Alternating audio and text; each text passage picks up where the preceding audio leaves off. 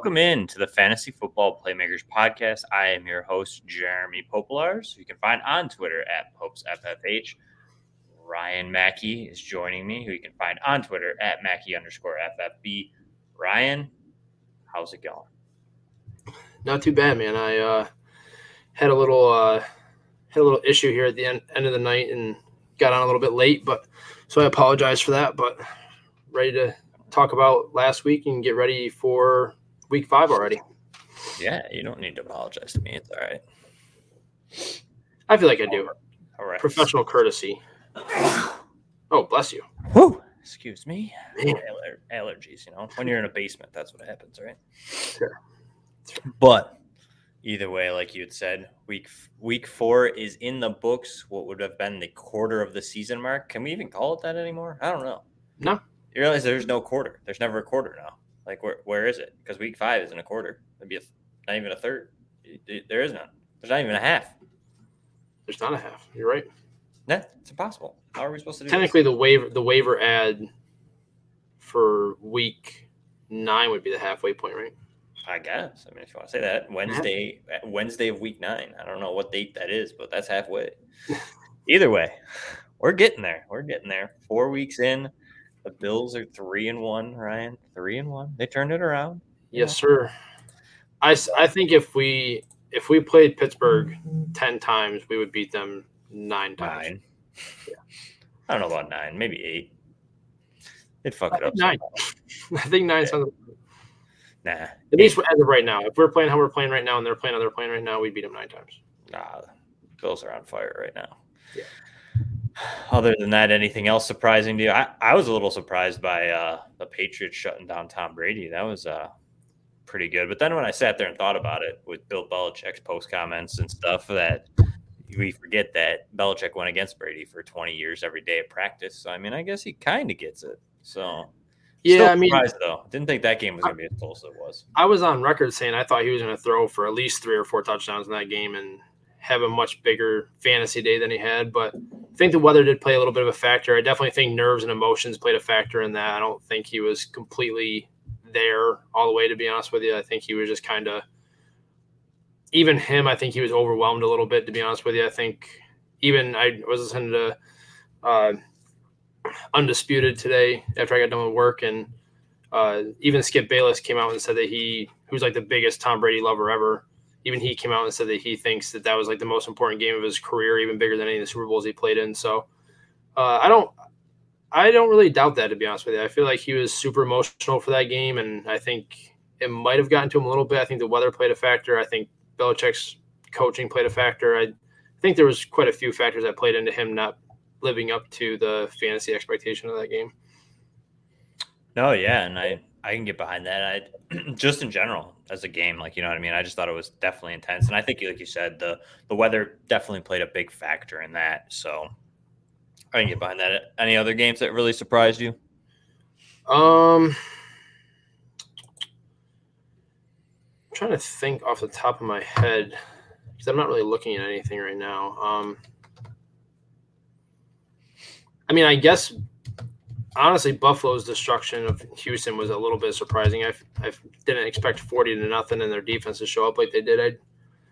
I, I was, I was expecting Buffalo to win, and they were a huge favorite, obviously, but I didn't think they'd pitch a shutout and score 40 and especially in that in that rain. The rain looked a lot worse than what we initially had thought. I don't know. I, you live up there, so I didn't know if you saw Sunday during the show how bad it was, but it looked Oh, pretty. yeah. It looked like a torrential downpour. Yeah, it was. It was from live. Yeah, it was pouring pretty good here. Yeah, and it, So- the weather was only calling for like light rain, so I didn't really think it was gonna be that big of a deal. But then I saw when I was watching the game, I was like, it is not a light rain. That is, it is Yeah, pouring. it definitely lightened up for a little bit too there for part of the game, so that helped a little bit. But yeah, I mean, I expected them to win. Um, I expected Houston to get some points. I didn't really expect another shutout, but um, Yeah, I mean, I was a little surprised too by the uh, the Giants. You know what I mean? The Giants go in, they beat New Orleans. That definitely was a uh, surprise there for me. Uh, didn't see that coming. I didn't think the Giants would have any fantasy options this this week. And turns out Saquon Barkley had a really good week and made me look like an idiot for trading him. So that's pretty cool.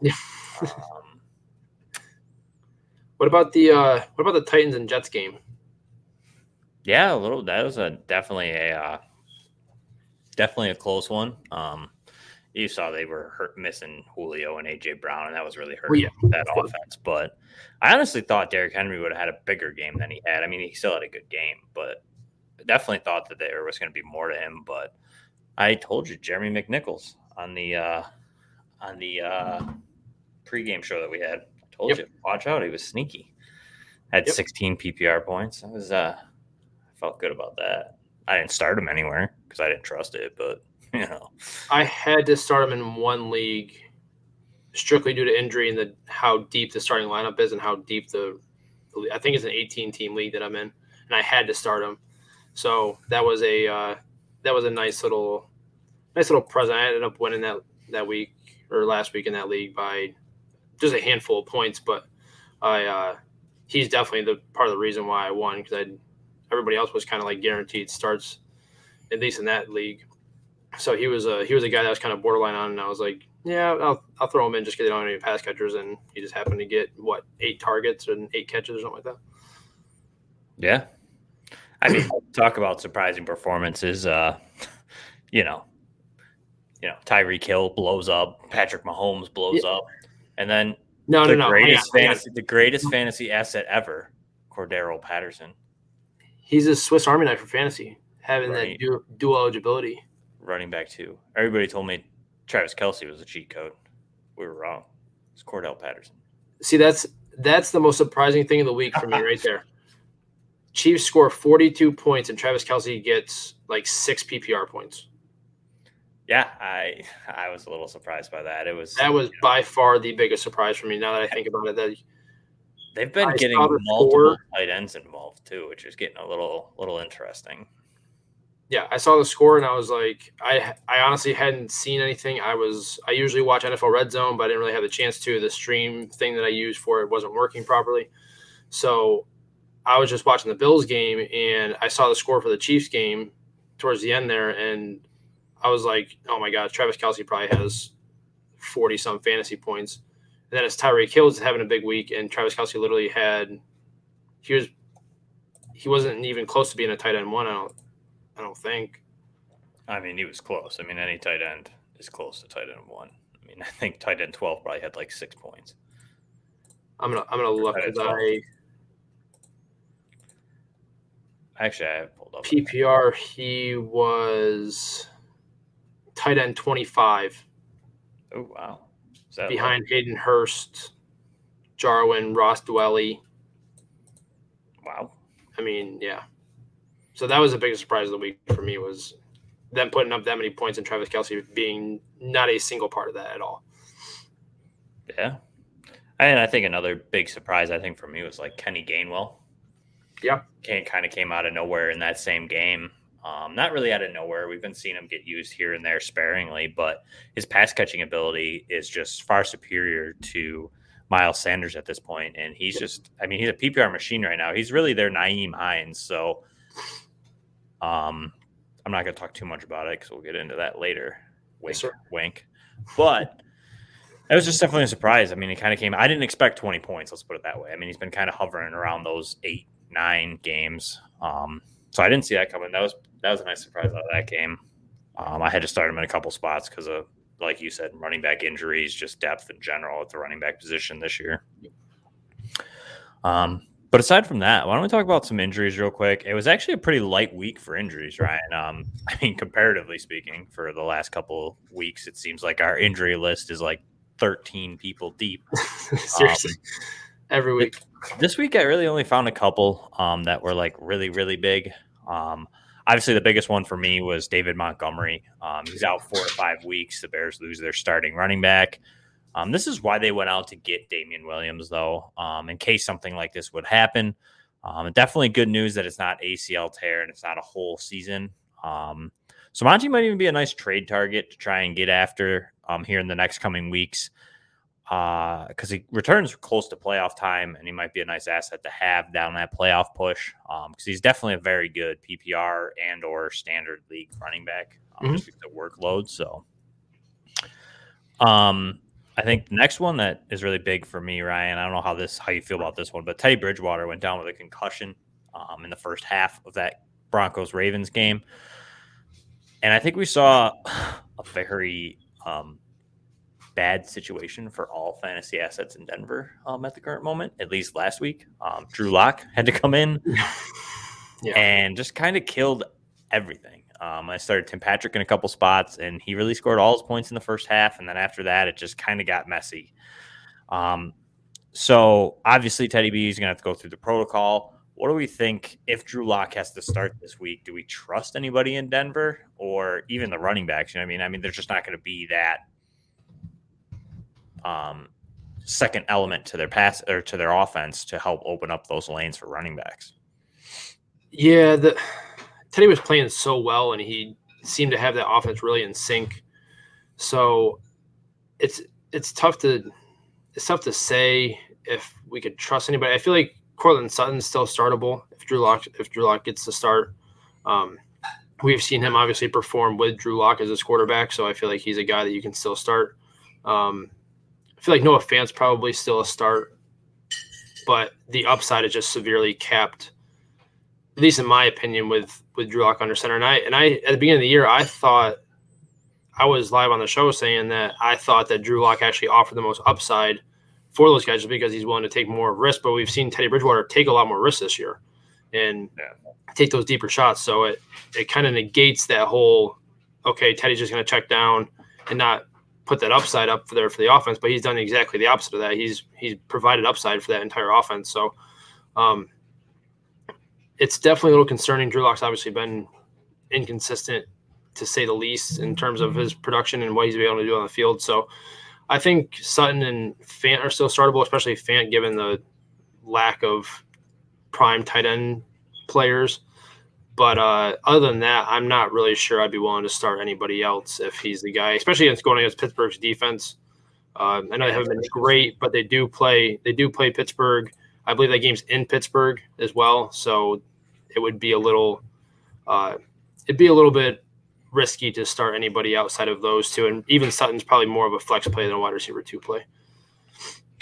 Yeah, I kind of agree with you there. I feel like if I have any Tim Patrick shares, I'm probably holding off if uh, Lock starts this week. But like you said, I feel like Sutton's kind of a flex play. Um, and I hope Lock looks better than what he did in that. That that second half, from what I saw on Red Zone and kind of just watching the game like on CBS, I think it was on or whatnot.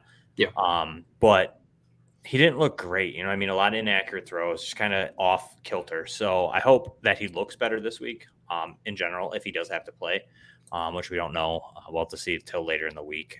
So I would lean toward he might end up playing. I just feel like if Teddy B gets out of concussion protocol, it probably won't be till later in the week, and I don't know if they'll be willing to kind of just toss him in there. Probably, but I, you know, we'll have to see probably going to be a later in the week thing that we find out. Yeah, and I mean, if you if you really look at it, both of them were pretty ineffective against that Ravens defense last week. I mean, it's not like Teddy was really lighting it up, but I feel like he just he had that offense in a relatively good, relatively smooth operation going on over there, and then Drew Lock comes in and throws a pick, and I mean, only doesn't barely completes fifty seven percent of his passes. So, um, you just have to understand that he's not going to offer that same upside as Teddy was going to offer. And I think the Ravens defense is just getting a little better. Yeah, um, they are as the season sure. goes on. Um, they're still weak against tight ends, but in general, I feel like they got a little bit better, um, mm-hmm. especially against the run. Because in the beginning of the year, they were a little loose against the run. I think they tightened that up a little bit, so that kind of hurts. You know well, what I mean? Trying to get that play action or anything going there for the Broncos. So well, I think the running game actually would have been effective because both Melvin and Javonte both averaged over six yards to carry. It's just they just didn't. They were behind the whole time, so they had to throw and they couldn't really establish the run properly. So Javonte's, that's kind of to be seen if they're better against the run or not. But um, Javonte established a run. Javonte seven yards carry. A run. That man, he had a manly run. He did. I didn't know. I didn't watch it, but he had to be on angry runs today. He had to have been. I don't know. But if somebody, I, I didn't know, see it, so I don't know. Please let me know. If not, I'll have to look it back up because you know it's on NFL Network, or I'll just tweet Kyle Brandt and see if he answers me. Either way, Mike. DJ Chark hurt probably many hearts this week in fantasy football. Um, unfortunately got rolled up on. I think it was a broken ankle. Um, I'm not 100 percent sure the actual true diagnosis, um, but he's out for the season by the looks of it. Um, he had to have surgery on that ankle, so.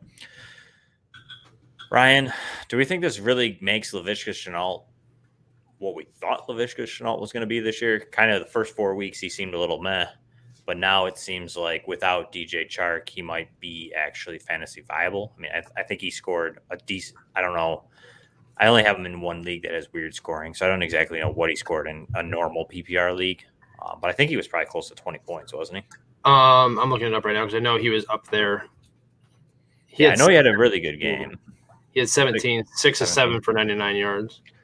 So, do we think Laviska kind of finds an opening now, or do we think we just see more Marvin Jones? Do we think we see maybe some more Dan Arnold?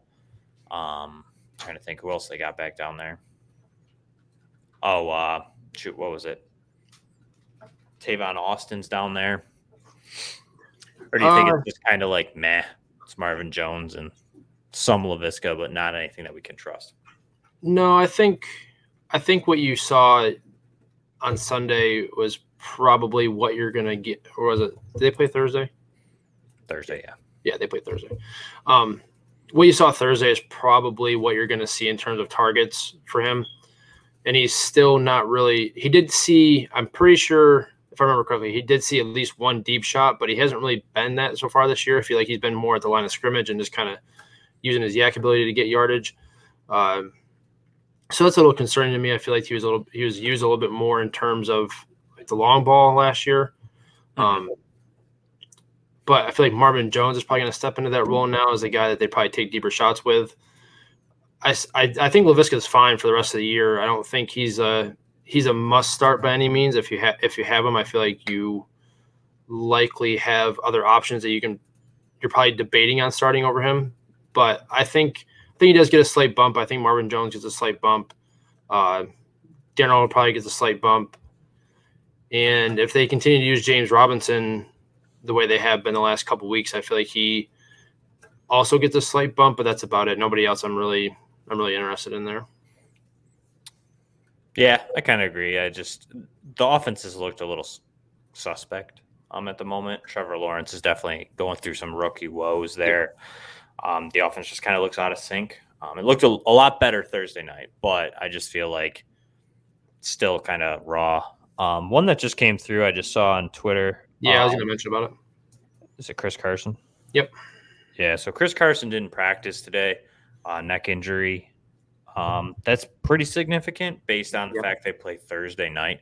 Yep. Um, definitely monitor it that's tough. I mean, I would probably put some claims in on Alex Collins. I think that he could still have some viability. The Rams actually aren't super good against the run, um, and Alex Collins looked really good this week.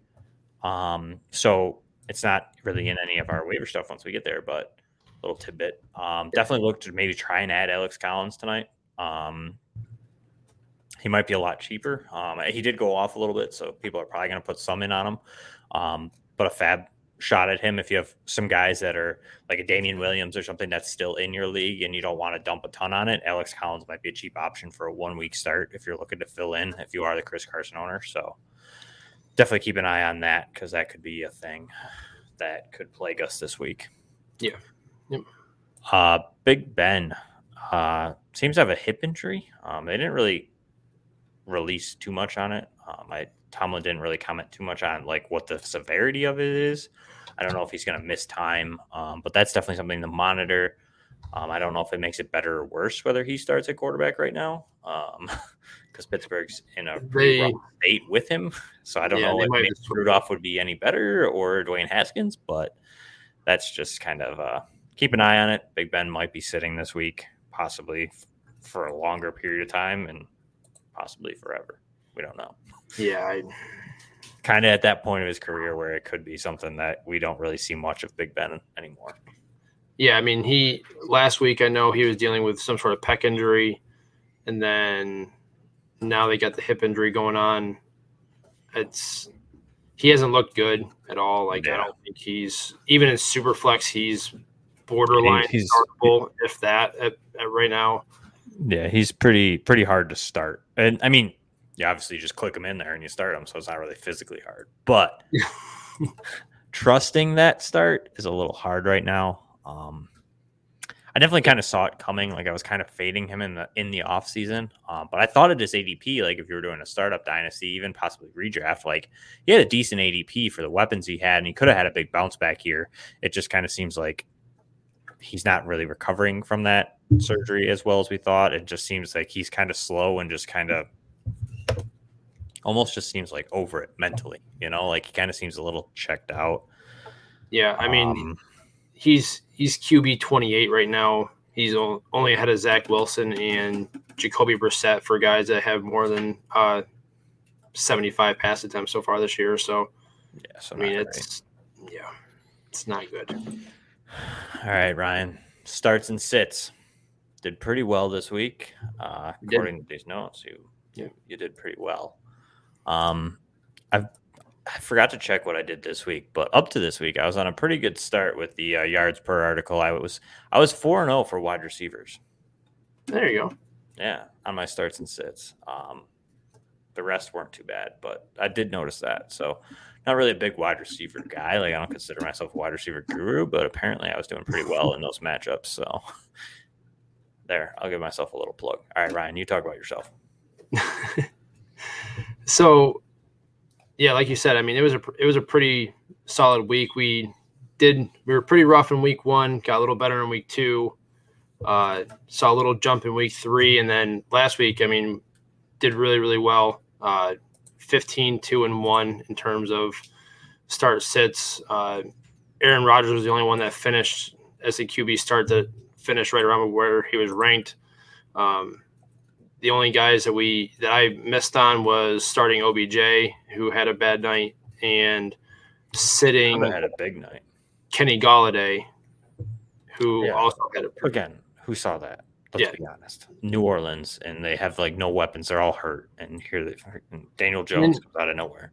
And he was on the injury report, and he should have been shadowed by Marshon Lattimore. I'm not sure if he was. I didn't see the game. I didn't watch it. I only so, saw the red zone highlights, so I don't know. But uh, I mean, Sam Darnold was a QB one. He was my he was my star of the week for quarterbacks. Tyler Heinicke was my other one. He was a QB five. Zach Moss was an RB two. Ceh was an RB one, and even Michael Carter was a low end RB two in twelve team leagues. So I mean, and Jeremy, you called the Dawson Knox start. Um, so I mean, we we did very very well in terms of uh, start sits this week, and uh, even even looking back thinking back on like the start sit questions that we got live, we hit on a lot of those as well. So very happy with how we did the last past week. And I think as the season progresses, it'll get a little bit easier to do that. I'm not saying we're going to go 15, two and one every week for the rest of the year, but uh, in terms of staying positive and at least getting the majority of them right, uh, I would say it should be a little bit easier from here on out. Quick question from Kellen Brown. CD and DK for Davante Adams. Ooh. If it's too much. Yeah, I kind of think it's a little bit too much. Um, I mean, unless you can only start, well, depending on your roster, if you have someone who you think's better than CD and DK, and you can only start like two wide receivers with no flexes, um, maybe. Um, but I kind of want to hold out on CD. I, CD had a bad week, I get it, but yeah. I, I, I think there's better or greener pastures on the other side there for CD. I think he kind of comes back, and I think DK is going to be fine too. He's kind of been a little slow out of the gate, but a lot of the top name guys have been. Even Davante Adams hasn't been Davante Adams, so I'm not ready to give that much up for Davante Adams, probably in any format, to be honest. Um, I get it, the draws there. Aaron Rodgers really the only option there, but I'm, I'm sure, to be honest, I'm sure Tyler Lockett will fizzle out a little bit. DK will kind of re surface, especially could even happen this week. If if Chris Carson is out this week, I'd expect a big game from DK or Tyler Lockett, possibly even Freddie Swain because of Jalen Ramsey locking down one of these outside guys. But I feel like they're going to have to let Russ cook this week if Carson's out. Um, I know they'll yeah. use it, Alex Collins and kind of like a running back by committee. You might see some DeeJay Dallas, some Travis Homer, but it just this might be a big week for DK, so I'd even possibly hold out on that trade and see if DK goes off this week if you really want, and see if you can do a DK for Davante Adams straight up. I'm um, in a redraft. Might be my strategy yeah. there. Kind of hold out for a week. If this is redraft, it's a little bit closer, but if it's dynasty, I'm definitely not doing. Yeah, dynasty, I'm not looking to make that deal at all. Um, but. but I mean, DK is still the uh, DK is still the wide receiver 15 in PPR as of right now. So it's not like he's he's just not doing like wide receiver one type things right yet. But we we called this at the beginning of the year that he him and Tyler Lockett both have these have that upside where they can be wide receiver ones, but they also have floors that put them at wide receiver threes or even worse than that. So I mean, it kind of just comes with the territory with that offense and with receivers that they are. So you got if you drafted them, you should have drafted them knowing that you're going to have that. You, I don't think anybody should have drafted them one of them expecting wide receiver one numbers every single week because it's just not realistic for how they run that offense. I think DK could be a guy. I, I think you, if you drafted DK, you could kind of have those um, aspirations. He seemed like a guy that could make that step. I feel like Tyler Lockett, we've seen him so for so long that we know that he's not going to have that step. Um, but I still have hope for DK to be something. Um, oh yeah, he consistent. He definitely has the potential, later, for sure. I think it's just kind of a waiting game there, but it, it's the truth. You know what I mean? There, I saw. I don't remember who it was that uh, tweeted it, but they posted something. There's eight receivers who were like in the top 10 last week or for the first three weeks. And then last week, not a single one of them was top 30. So it's just, it happens. Wide receivers yeah. are very inconsistent, um, despite the narrative that they aren't. Um, they could be even more inconsistent than running backs at times, or I mean, any position. I feel like the wide receiver position probably, that might be wrong. The wide receiver position might be kind of known as being inconsistent. Um, no matter where you are. I think though that people get that feeling of like, oh, DK or CD Lamb or DeAndre Hopkins should never have bad weeks, but it's just every person in that position. The wide receiver position just depends on an offensive scheme. You know, the quarterback, the game plan, the offensive line that night versus the defensive line. Maybe the corners are playing well, so it's just a tough position where running backs are a little safer. Um, they kind of see that rushing floor that's just a little bit safer.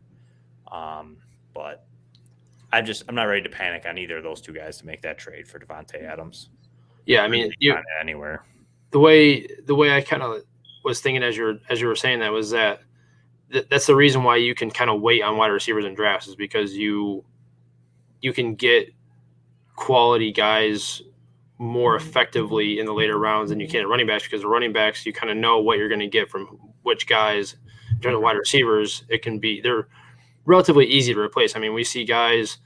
Uh, Braxton Berrios was was a fill was a flex play fill in for the first couple weeks of the season, and then uh, Kalif Raymond is now a guy that you can possibly start in your flex spot in a deeper league. And I mean, it's just there's just guys all over the place that are popping. I know it's like that for running back too, but it's not as prominent as it seems to be for wide receivers. So uh, I'm perfectly fine with having CD and DK as opposed to just getting one star and and I think better days are coming for CD as well. I don't think I don't think the Cowboys are going to rely on the run as much as they have the last couple weeks. I think they're going to get in some more shootout games uh, here in the coming weeks. So I would uh, I'm holding off on that trade. I agree. So it seems like possibly for you, I don't know exactly. I see your records decent, um, but it seems like the fantasy records. I mean, this week, as sad as this sounds, um, was a good week for me so far. Uh, I went 13 and 13, so that's why where the joke comes in that it doesn't sound great. But um, when you have a lot of dynasty leagues and a lot of them that are kind of more so on the rebuild phase, your record never looks that great. Let's put it this way: in leagues that I care about, other than Scott Fish, I'm doing all right. Um, I shouldn't say care, but like that I'm trying to win this year. I should rephrase. Yeah. Um, some of them I drafted, I thought I was going to win, and now I'm 0 4. So don't. I'm not saying that I'm super smart. I just I'm saying that at this point I've just chalked my losses. Um, my teams are just injury ridden, and DJ Chark is another one that just got added to it. So it, it's it's inevitable. It, I'm just it's just that time of year. I'm, I'm going to print out um, spreadsheets of my teams um, and then if you roster any of these players, you might want to trade them um, because they're probably going to get hurt. That's how my year's going. So, and start whoever Jeremy's playing against. Yeah, no lie. Swear to God, this is a story. Fantasy in session. I am in their charity league this year. Great cause. Check it out. Hashtag fantasy in session, I believe. Um, it's S E S S I O N. Either way, I'm in the one division and I have the most points for. 900 and some points for, and I have 967 against. guess what place I'm in, Ryan? And guess what my record is? Just take a guess. Second to last at one and three. Pretty much nine, one and three. Only reason I'm in ninth is because I have the most points in the entire league. So that's fantasy for you. Makes no sense. And it's uh, fun. It's fun. Fantasy's fun. It's so fun. It's so fun. But this is a lesson. Don't panic because even though I'm one and three, obviously I have the most points in the league. It's something that you want to monitor as you're trying to figure out what your team's state is because it just seems like a bunch of bad luck. And possibly this team could end up being 13 and three at some point because I'm scoring a lot of points weekly.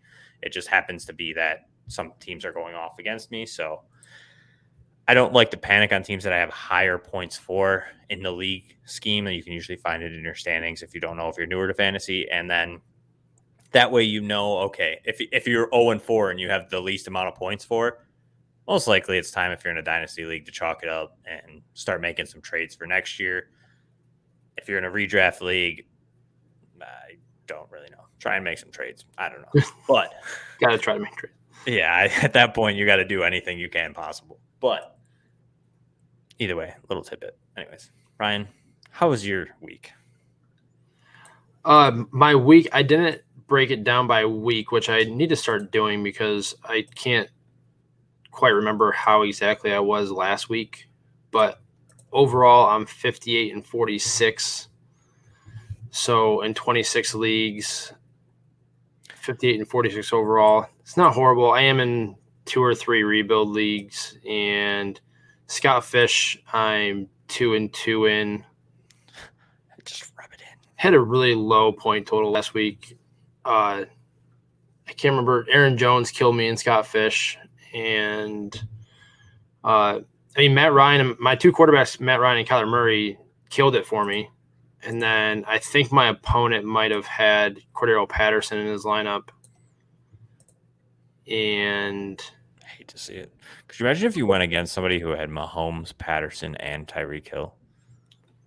Um, I'm sure there's a league out there that somebody did have to go up against that. Could you imagine if you had that roster though? Jeez, Louise, right now. Yeah, but it's not. That's not really like that's in a very realistic possibility. Like that's a real that's scenario that could easily be happening. Yeah, I mean, could you imagine like looking at that in your league? There's a there's a league that I'm in that's like one of my more important leagues. Is one of my bigger money leagues. The guy has uh, Mahomes, Kelce, and Mike Williams. Up until this week, I was like, Jesus, this team is like unbeatable at the moment.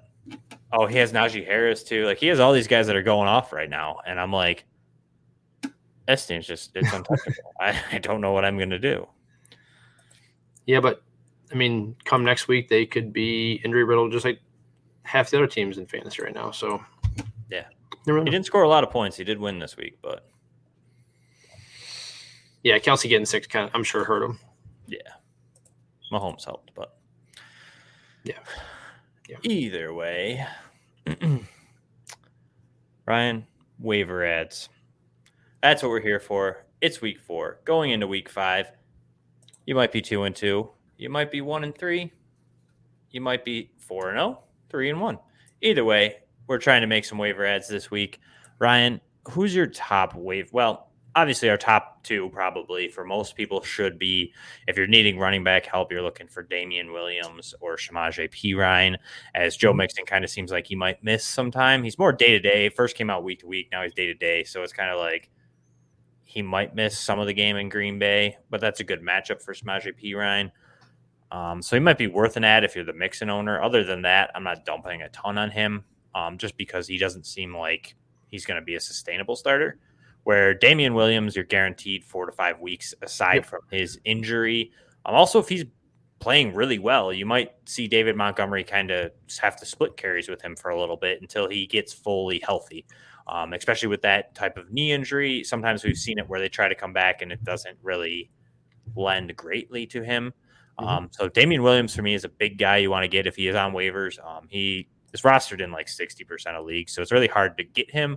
Um, there's very few far in between that he's out there. But if he is, I definitely put a claim in on him if you're in waivers and FAAB. I mean, I would dump a good amount on him. Um, I definitely think it's worth it because uh, you're right in that heart of the season, whether you're four and zero oh or you're one and three. These next four or five weeks, if you can get a valid starter that's an RB two that can help you get into the playoffs, um, that's definitely something that's worth some FAAB there. I also don't see too many more popping up. You know what I mean? Like the depth at running back. A lot of these guys are committees. So if you see, say, like a Singletary goes down, Zach Moss is mostly already rostered. You know what I mean? Stuff like that. So there's very few that are going to be left that these solo guys have a handcuff behind them. that's probably on your waiver wire. So I'm in. Um, toss a decent amount on Damien Williams. I think he still has some juice in him. So aside from that, Ryan, who's one of the guys that you're looking at outside of him? He was a guy that I talked about last week, and you already mentioned him today, and that's Kenny Gainwell. He's still only rostered in 46% on Sleeper and 35.7% on ESPN. He's gotten 18 targets so far this year. He's gotten at least nine opportunities in three of his four games this year. Uh, the only game he didn't was that weird Dallas game where I thought he would actually get more run than he did. And that game was just kind of confusing in general. But I think he's a guy who you can have as a flex option, especially with bye weeks now coming up. Uh, and if Miles Sanders goes down, he's got RB2 upside with his maybe even low end RB1 upside with all the injuries and things like that due to his pass catching ability, like you had mentioned. Uh, I'm really liking how Gainwell's playing. I like how they're utilizing him, and when he's given the opportunity, he's showing that he can be a productive asset to their football team and to your fantasy lineups because of his pass catching ability. So he's a he's a guy I already have where I can get him, like where I have the roster space to get him. I already have him.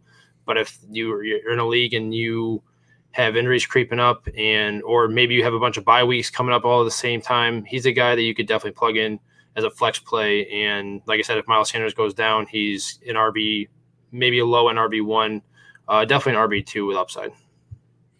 Yeah, I'd be curious to see if they supplement him if Miles Sanders ever went down um, with like Boston Scott or somebody like that. Yeah, I'm sure they he's, would. He is playing well right now. Um, he's definitely supplanted Sanders as the receiving back.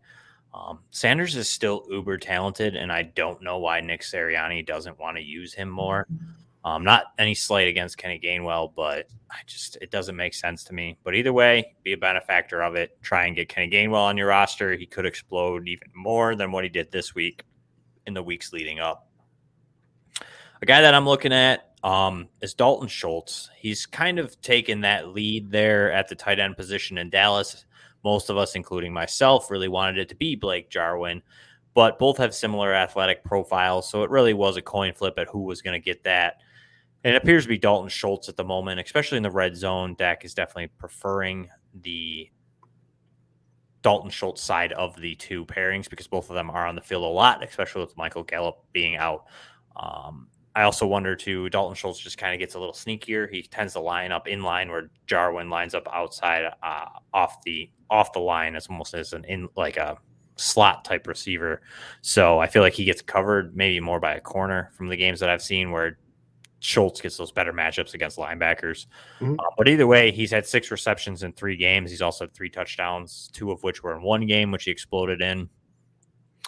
It just kind of seems like it is kind of like a best of luck. But the last two weeks, Dalton Schultz has kind of taken over that role from Jarwin. Jarwin sees some targets, but Schultz seems to get the touchdowns. And in the tight end position, we see it with Dawson Knox um, who I'll just talk about at the same time because he's a, another guy that I'm still in on. Um, I know he's owned in probably 50% of leagues, so he's not out in as many of them, but I'm still in on Dawson Knox. I know right now it seems like a hot streak. I don't know if he can keep up with it, um, but I'm going to ride it um, at the tight end position. That's really weak right now. Even the top guys. I mean, George Kittle's struggling this year. Mark Andrews isn't Mark Andrews S.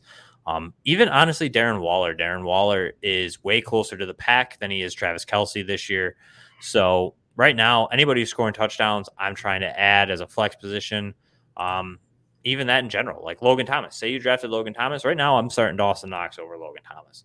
Um, just because of the pure fact of the passing offense and the volume. The Bills look really good. They scored 120 points over three weeks right now, and they just seem to score against anybody. Um, it doesn't matter who. And right now, Dawson Knox is kind of that benefactor along with Dalton Schultz, who's in a similar situation in Dallas, just a little bit more competition, but he's less owned.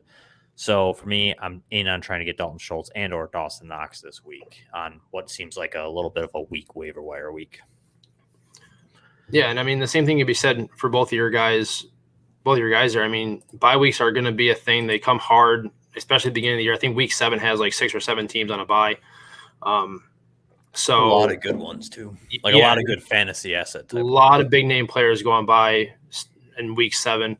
So when you have the opportunity to get these guys super cheap and not waiting, not waiting until week six to add these guys, I mean, it's it becomes a huge factor when you look at when you look at your waiver wire and you see, I mean, Juwan Johnson might be the best opportunity for your waiver wire come week seven, and and great. I don't know if the Chief, the Saints are on bye week seven. I don't have it pulled up or anything like that. But uh, yeah, you're talking yeah, about I mean, a guy who sees three targets, yeah, versus guys who see six to eight. So and it's just a it's a, just a great hedge to get ahead of the game in that aspect when you have guys like that that are being factors in their offense and high powered offenses at that, and they're sitting on your waiver wire, and then come week six, you don't want to be scrambling around trying to find somebody to fill in your bye week. So I love both of those guys, especially at a very shallow tight end position right now. Another guy that I really like for bye week fill-ins coming up, and even just in deeper uh, PPR leagues, is Hunter Renfrow. Still only rostered in 45% on sleeper. Saw a huge jump on ESPN last week. Uh, he saw a 44.5% jump on ESPN rosters. Now rostered in 56% of those leagues. But I still think he's under rostered. I, I still think he's a guy that has a really safe floor, seen at least six targets in every game so far this year. Uh, yesterday caught six of eight targets for 45 yards and a touchdown, despite Derek Carr throwing for less than 200 yards, who still leads the league in passing. Um, I think he's a guy that you want to own in that offense in PPR leagues. Um, obviously, you want Darren Waller, but he's not available anywhere. So I've said before, he doesn't necessarily have the upside of a guy like Ruggs or Edwards, especially from an athletic profile perspective. And that offense does still flow through Waller, but I feel like Renfrow has by far the safest for the wide receivers, and he's a guy I think that you can safely plug and play as we start to navigate through the uh, through the bye weeks here. Yeah, for sure. And I mean, you you, you see it there where he kind of aside he kind of got saved by the touchdown, but like Derek Carr had a down week and he still was a viable flex play. So mm-hmm. that's definitely something to look at. Like Bryan Edwards wasn't this week. Henry Ruggs had the big play, so I'm pretty sure he was. I don't know what he exactly scored, but he could have been a flex play. Um, and Darren Waller got saved with by a touchdown too. So it just kind of seems like I like Renfrow kind of in a in a deeper PPR league. I mean, if you're playing mm-hmm. a 10 team league, you're probably not targeting Hunter Renfrow.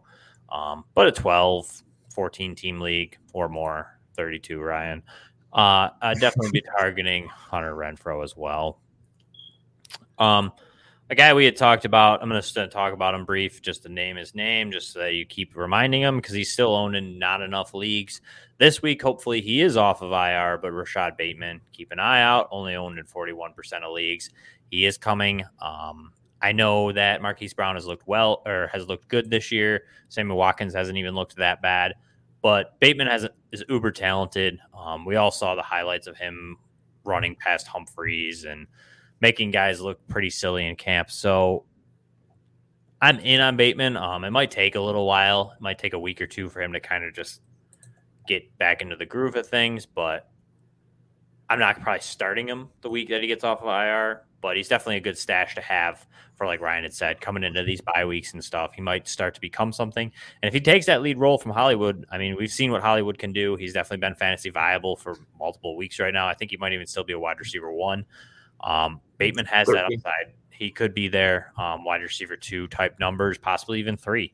And in a lot of leagues right now, like most leagues that I'm in, you start two to three wide receivers, or you start two with two flexes. Um, so even wide receiver three, wide receiver four guys are definitely valuable for your roster.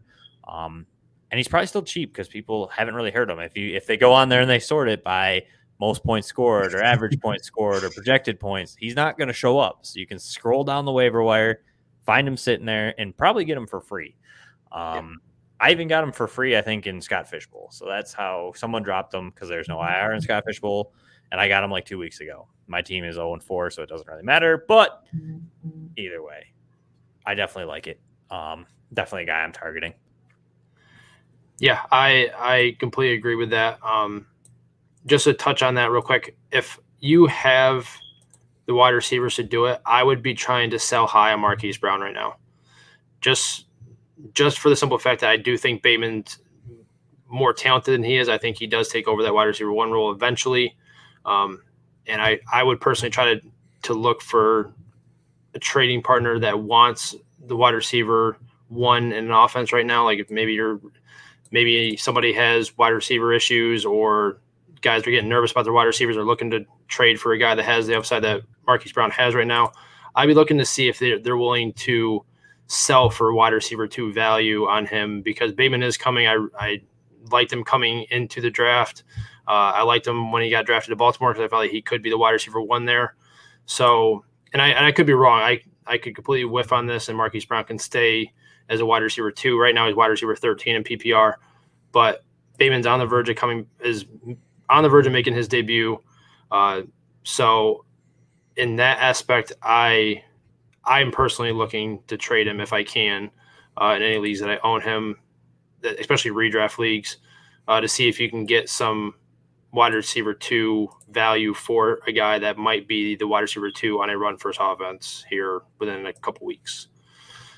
Yeah, I like that. And look at look at teams like that that roster AJ Brown or Tee Higgins or yep.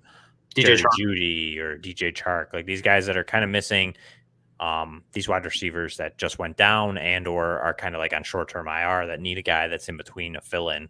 Um, like Ryan said, you might be able to get a little bit extra for those for someone like that.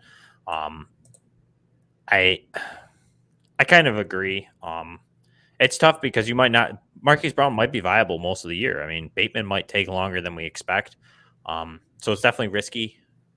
Uh, but I like it because I, I do think long term Bateman can overtake Marquise Brown. So I agree with you there. Yeah, that's what I mean. Like if you're if you're in need of running back help and somebody needs wide receiver help, maybe try to talk them into Marquise Brown and see if they can see if you're willing to move see if they're willing to move one of the running backs for a guy that they feel like is going to be viable for the rest of the year. Maybe they're not thinking of Rashod Bateman coming back. So um, I'm just saying, like I said, I could be wrong. I I could completely whiff on that, but that's just what I'm personally trying to do. Um, because, like I said, I really like Bateman. I think he does take over that wide receiver one job eventually. So he's just, I think he's just too talented not to. But we've seen other talented receivers not not do very hot so far this year. So, like I said, could be wrong, but that's just what I'd personally be doing. But my last guy for waiver adds um, is honestly pretty high on my waiver priority, and that's Jamison Crowder. Currently owned in 22% on Sleeper, 17% on ESPN.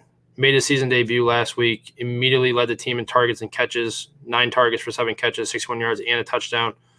Uh, last year on in 12 games, Crowder saw an average of seven targets per game, and I think see, he sees right around there again this season, barring any injury. Zach Wilson hasn't looked the greatest, but with a veteran like Jamison Crowder adding to that middle of the field, just adding to that middle of the field aspect of the of the game makes it a little bit easier on rookie quarterbacks like that. So he's going to be a favorite target of Zach Wilson's. Uh, weeks one through six last year, before he got hurt, uh, Crowder was wide receiver seven on a point per game basis in PPR. So, and I'm not expecting that to be. I'm not expecting him to be that. I'm not expecting him to be wide receiver seven for the rest of the year. But it shows what he's capable of, and a guy that definitely needs to be owned in more than 22 or 17 percent of leagues, in my opinion. I am all in on that. I am a Jamison Crowder truth er from inside to out. Um, he was so cheap and always has been, and he's just a PPR machine. If you want to play in a PPR league, you need to get Jamison Crowder. Yep. Um, we've seen what other slot type receivers that are good at getting open have quick feet, have the speed, have the hands to make these catches and be reliable. Do for rookie quarterbacks. We've seen not even rookie quarterbacks, young quarterbacks we'll rephrase. We've seen what Cole Beasley has done with Josh Allen. We have seen what Hunter Renfrow does for Derek Carr. We have seen what Cole Beasley did for Dak Prescott. We have seen who these guys that are good slot receivers Danny Amendola for Tom Brady is another one. You know what I mean? You could go back Julian Edelman.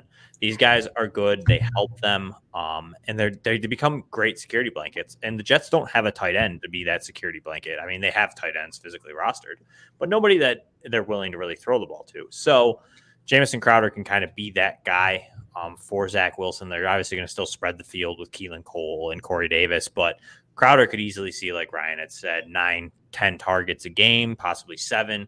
Um, and he could be in line for touchdowns. I, the, the Jets looked a lot better. I know it was Tennessee, who's a bad passing offense, but or passing defense, but they looked a lot better this week. So I'm in on Jamison Crowder. Um, I honestly have a couple waiver ad or couple waiver bids in on him in a few leagues.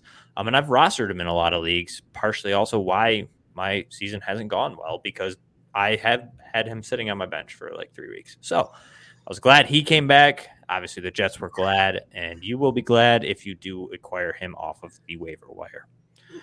So I agree with you, Ryan. Fantastic. Last guy, I'm just going to toss quick out there. Guy, deep target, deep league, Kalif Raymond. Ryan mentioned him a little bit earlier. Only owned in 2.3% of your league. So he's probably available in almost every single one of your leagues. If you have possibly a T. Higgins injury or you have somebody like that and you need a guy, your, your roster can't handle this, or you want a guy that you can kind of plug in for flex, Raymond kind of seems like that guy right now. I'm not t- tossing a ton because um, Amon-Ra St. Brown saw a decent target share this week. We've seen Quintez Cephus see a good target share. And obviously, TJ Hockenson and D'Andre Swift are there who are going to steal targets too. But right now, he's seen 75% of the snap share in three of the four games. Um, he's also seen 22 targets all season, 16 of which have come in the last two weeks. Um, he's also just scored two touchdowns this past week. Um, you're probably not going to be able to get him if you're not willing to toss a decent chunk on him. Um, I feel like a lot of people are going to go crazy on him just because it's the Lions and they don't have a proven target there, and he scored two touchdowns. Yeah. Um, but I'm willing to toss probably what would you say, Ryan, five percent maybe of your FAAB kind of on him and see if you get him if you really need wide receiver help in the immediate future. I don't know if I foresee him being a long term option, but he might be good enough for a few weeks here if you need to get through an injury or you need bye week fill in. So it's a guy, monitor it, see if you can get him. Any, even if you don't want to put anything in on him, just if he makes it through waivers, he might be a good guy to add if you have somebody you can drop or you have an injury or your league allows you to put players who are out in the IR position. It might be a good ad to add this week. Real quick, we didn't touch on it.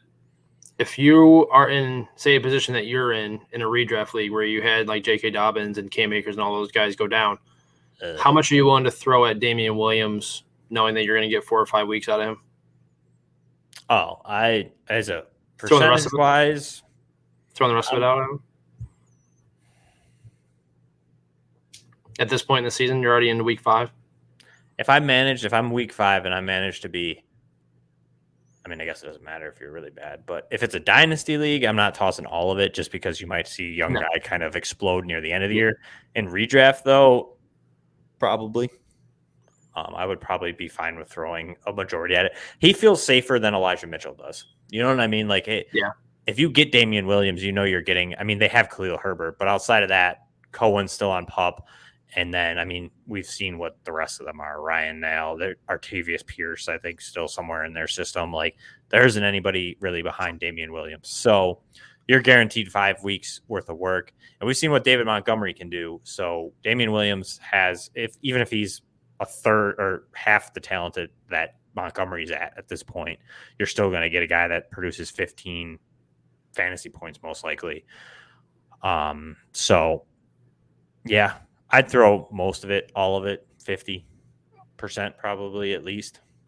I will I will say that if you miss out on Samaje Perine and you miss out on Damien Williams or any of these other guys, I if you have a guy you're willing to drop, I would see if you can get Khalil Herbert for free. Yeah.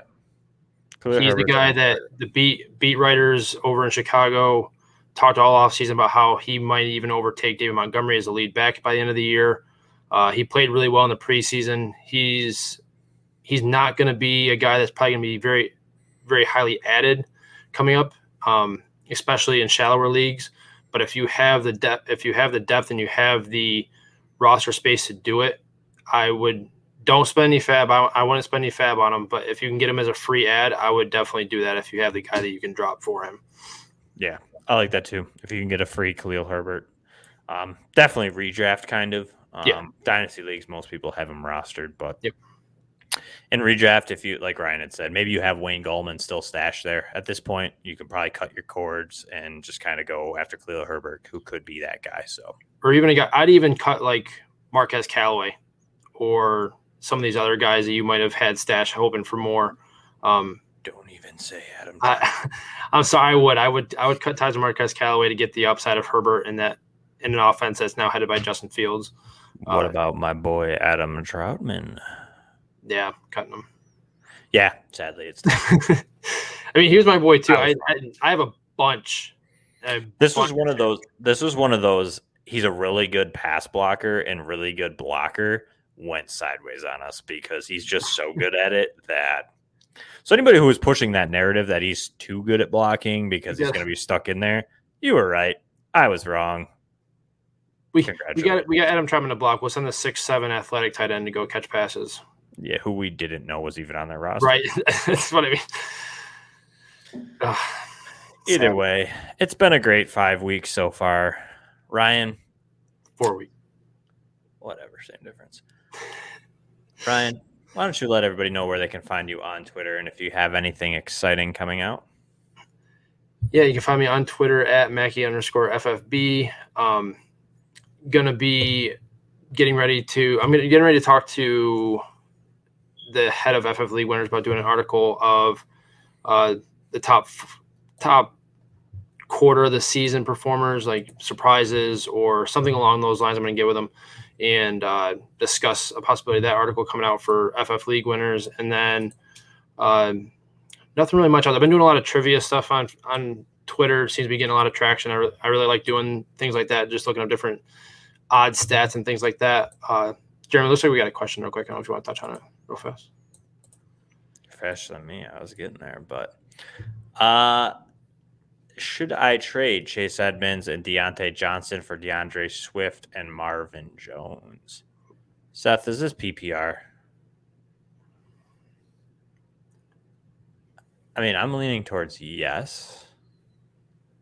Um, I don't know about you, Ryan. I mean, PPR would maybe change it because Diontae Johnson's a machine right now. Yeah, it's full, Full PPR. PPR. Um, Yeah. with the, Next with the question: Park injury, I'd probably say yeah. Is it dynasty or redraft? Sorry, Seth. Should I ask you that ahead of time. but yeah, I kind of like it. Um, I'm really in on D'Andre Swift right now. Um, I saw another tweet again. I don't remember who it was by. I'm terrible. I should probably write these things down. But um, he played a lot of the important snap snaps um, for the Lions. It just happened that this week he didn't get the PPR points. Um, but right now he's still an RB five, I think. Um, okay, so it's redraft. Um, I still like it. I think D'Andre Swift has better days ahead of him. I think the Bears defense is a little bit tougher than people give it credit for at times. Um, I know they're not what they used to be, but they're still decent defense. Chase Edmonds has almost zero touchdown upside at this point. It seems like James Conner gets all the touches inside the 20. So aside from a Conner injury, you're really getting a limited ceiling there from Chase Edmonds. So where D'Andre Swift has a crazy high ceiling, Diontae Johnson is a safe play, but also a guy who we've seen get benched sort of for drops last season. Um, it hasn't come to fruition yet this year, but it is definitely something that we do want to monitor. I think for as the season goes on. And the quarterback position kind of worries me. I'm not really sure. I mean, Diontae Johnson is the main reason benefactor is because Ben Roethlisberger can't throw it down the field, but I'm just afraid Marvin Jones in that offense. Do you know what I'm saying, Ryan? Like I, Yeah.